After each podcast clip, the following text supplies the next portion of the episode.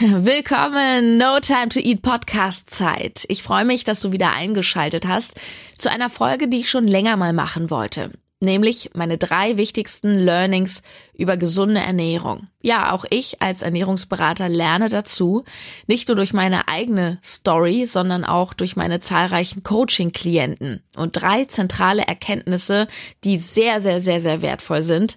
Um die geht es heute. Viel Spaß. No Time to Eat der Ernährungspodcast für Menschen mit wenig Zeit von Sarah Tschernikow. Hier geht es darum, wie du gesunde Ernährung einfach hältst und wie du sie im stressigen Alltag umsetzen kannst. Im Büro, unterwegs, zu Hause. Bist du bereit für Food to Go? Und starten möchte ich mit einem kleinen Auszug aus meinem Buch No Time to Eat auf die Schnelle gesund ernähren. Erschien im Ulstein Verlag Anfang des Jahres. Hast es bestimmt schon. Ansonsten schau doch mal auf die Seite notimetoeat.de slash Buch. Ich lese einen ganz kleinen Auszug vor ab Seite 73. Klammer auf, weil die Frage nach dem Hörbuch kam. Ich kann es noch nicht ganz genau sagen. Ich denke, sowas wie Spätsommer ist ein realistischer Zeitpunkt. Alles, was von der Natur kommt, ist gut. Die Natur ist eine Top-Managerin. Du würdest sie sofort einstellen, um deine Firma perfekt zu organisieren. Alles, was von der Natur kommt, hat einen Sinn.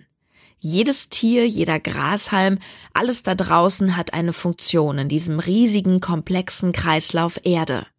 Das schließt all die in der Natur vorkommenden Nahrungsmittel mit ein. Wenn du dich naturbelassen ernährst, dann versorgst du deinen Körper mit allen Makro- und Mikronährstoffen, die er haben will. Und du lässt den ganzen zusätzlichen Quatsch weg, der dort nichts zu suchen hat. Stell dir deinen Körper wie einen Fahrzeugmotor vor, der den richtigen Sprit braucht, um sauber und problemlos zu funktionieren. Tankst du das Falsche, geht der Motor kaputt. Wenn du dein Fahrzeug nicht pflegst, wirst du wahrscheinlich häufiger Dinge reparieren müssen. Und wenn du es nicht putzt, dann sieht es schnell verbraucht aus. Versorgst du deinen Körper also mit den falschen Substanzen, wirst du über kurz oder lang müde, schwach oder krank. Und du gerätst aus der Form und wirst träge. Ist du aber natürlich und versorgst deinen Körper richtig, arbeitest du quasi für ihn, tust ihm etwas Gutes und bleibst in Balance. Wenn dein Körper so genährt wird, wie es seiner Natur entspricht, dann dankt er es dir mit einem wohligen Sättigungsgefühl, einem gesunden Gewicht, einer funktionierenden Verdauung und einer schönen Haut. Gesunde Ernährung ist genauso wie Zähneputzen Körperhygiene. Hygiene von innen. Ja, dies nur ein ganz, ganz kleiner Ausflug ins Clean Eating. Du kennst ja meine, meine Predigten. Ähm, die erste Erkenntnis, die ich über gesunde Ernährung gewonnen habe, lautet nämlich, wir sind informationsüberfordert und wir verkomplizieren die Dinge. Es ist doch in Wahrheit so einfach, wie du es eben im Auszug gehört hast. Ist Dinge der Natur und du machst nichts falsch. Alles andere ist doch Feintuning. No Time to Eat, das ist nicht die super neue, originelle Ernährungsstrategie. Nein, es ist eine Erinnerung an die gesunde Basis, die funktioniert und einfach ist. Es ist ein Statement gegen diese ganzen Saftfasten, Detox, Entschlackungs, Vegan-Trends da draußen, wo mit zum Teil überteuerten Produkten einfach nur mega viel Geld gemacht wird.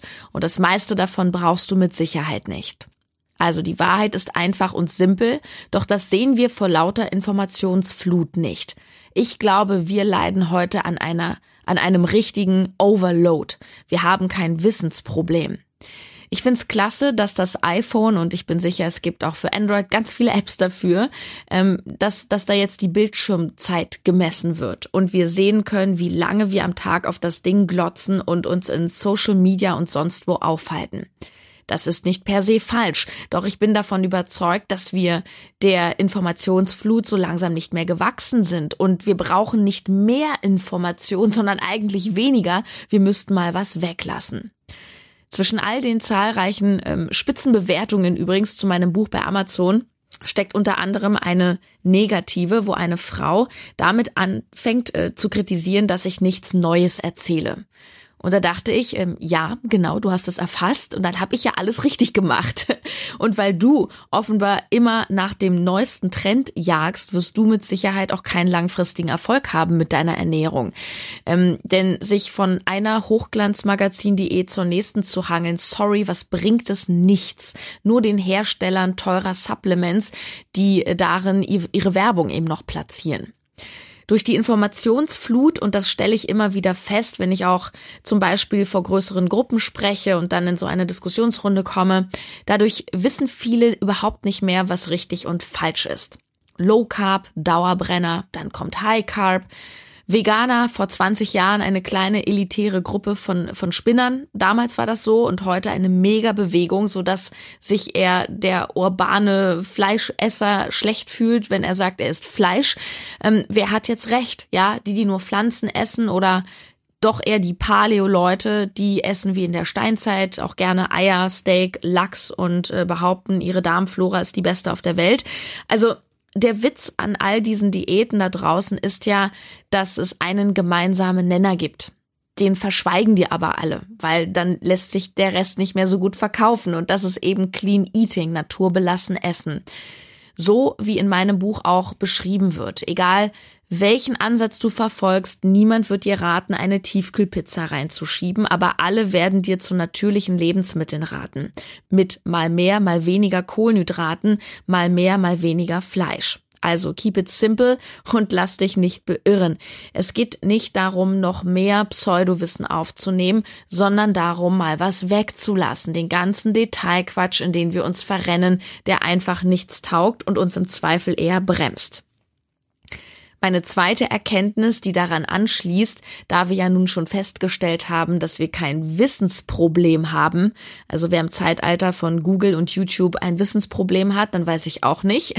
Erkenntnis Nummer zwei, wir haben ein Umsetzungsproblem in vielen Bereichen, aber ich denke gerade auch in der Ernährung. Das ist ja auch so ein bisschen mein täglich Brot als Coach.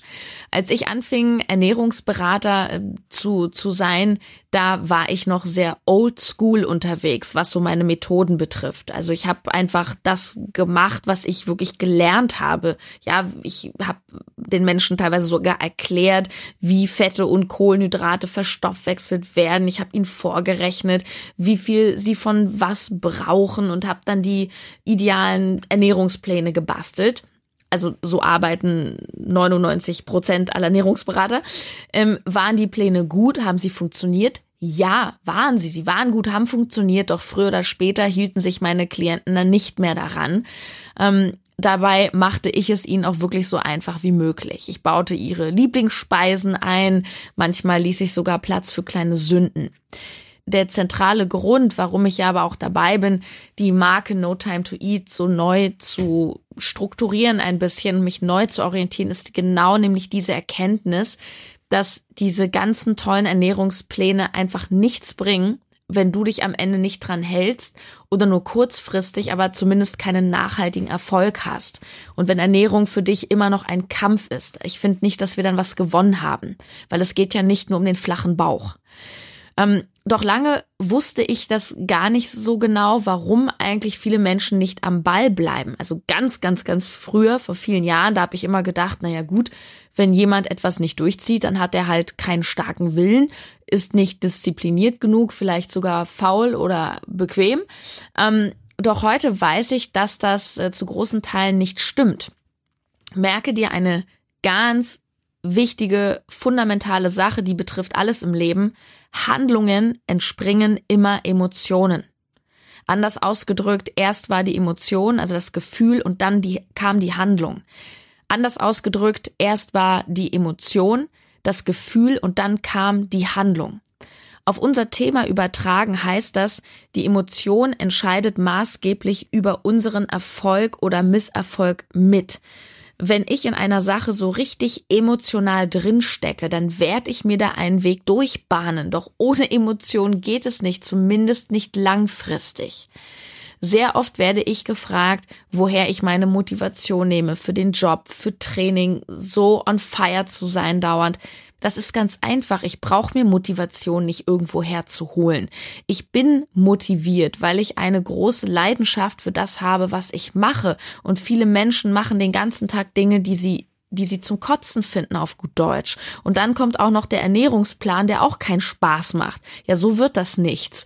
Ähm, du kannst im Bereich Ernährung ähm, natürlich auch lernen, diese gesunde Ernährung zu lieben. Du kannst eine Passion, ich rede nicht von einem Zwang, ich rede wirklich von einer Passion dafür entwickeln und deine Aufmerksamkeit auch mehr auf die Benefits richten, also auf das, was du Tolles davon hast, anstatt auf den Mangel, auf das, was du alles nicht mehr darfst.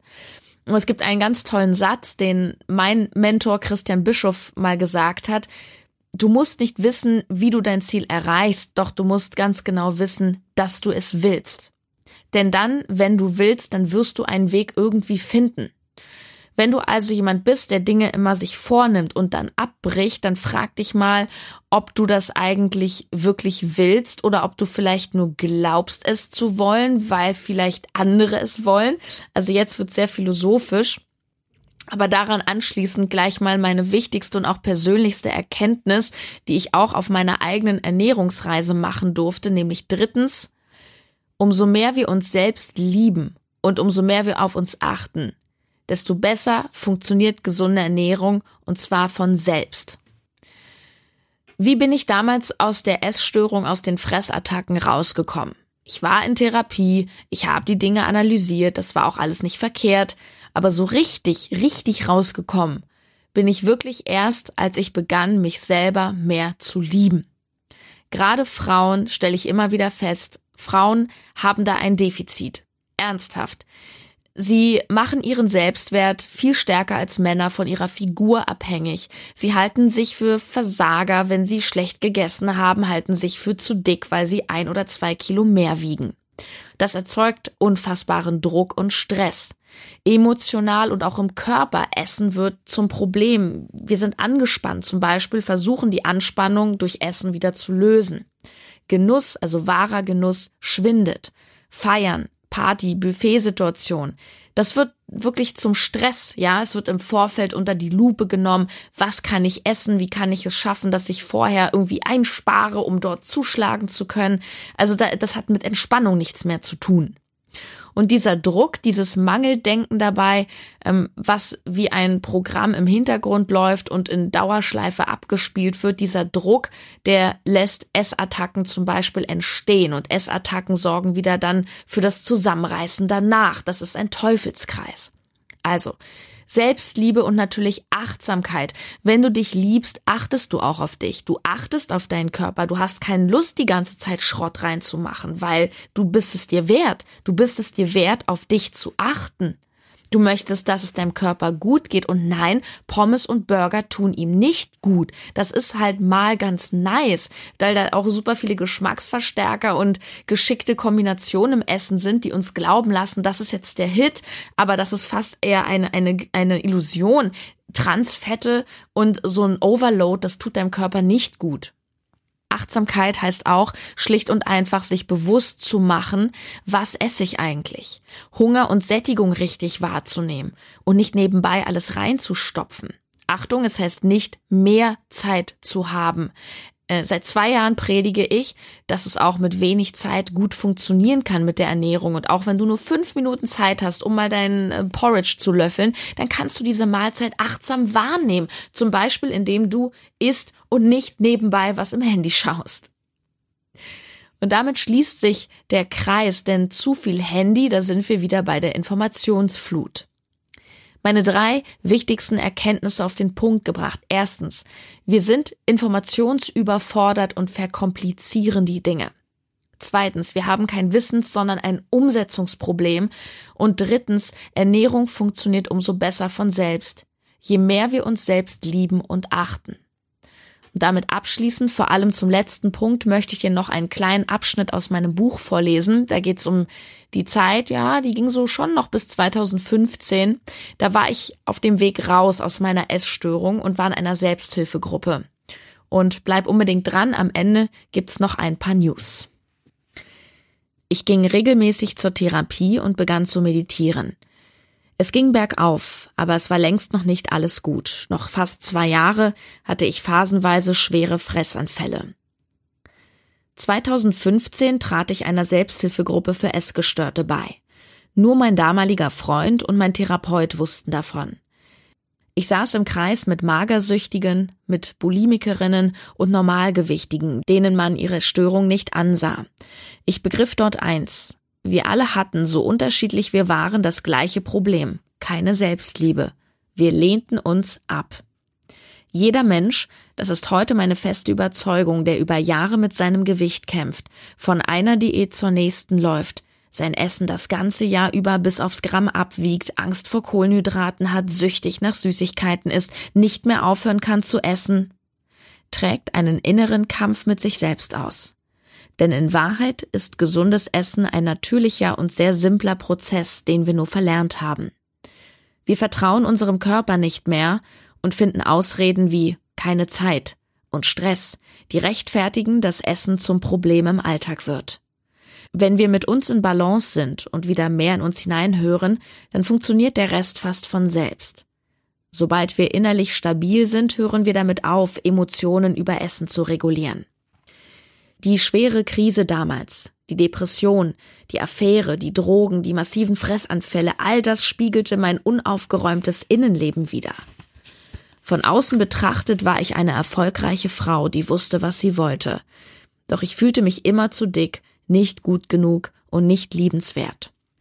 Ich durfte später die wundervolle Erfahrung machen, dass es keinerlei Diät und Kalorienzählen braucht, um schlank und fit zu sein, sondern nur inneren Frieden, den ich natürlich noch lange nicht gefunden habe, das ist eine Lebensaufgabe. Aber heute bin ich balancierter und zufriedener mit mir, ich habe bessere Menschen in meinem Leben und auch das Essen funktioniert. Wenn ich übermüdet und gestresst bin, dann merke ich manchmal noch den Drang zu essen, aber es gibt schon lange keine Orgien mehr. Glaub mir, du brauchst keine Cheat Days, wenn du in Balance bist. Du brauchst dich auch nicht zu kasteien und zu irgendwas zu zwingen, wenn du in Balance bist. Denn dann kannst du ein Stück Kuchen essen, ohne dass du übertreibst. Ganz einfach, weil du gut zu dir sein wirst. Wenn du mit dir selbst zurechtkommst und dich liebst, dann bist du auch gut zu deinem Körper. Dann willst du ihm Dinge geben, die ihn nähren und gesund halten. Anfang Juni dieses Jahr diese Info noch ganz wichtig, falls du dich gerade in dem letzten Punkt wiederfindest. Da startet mein Mentoring-Programm für Frauen No Time to Cheat, wo ich helfe, innerhalb von nur acht Wochen ständiges Naschen, Überessen und Fressanfälle loszuwerden. Das wird ein Gruppencoaching sein, online mit Videos, mit Live-Sessions, mit mir und meinem Team.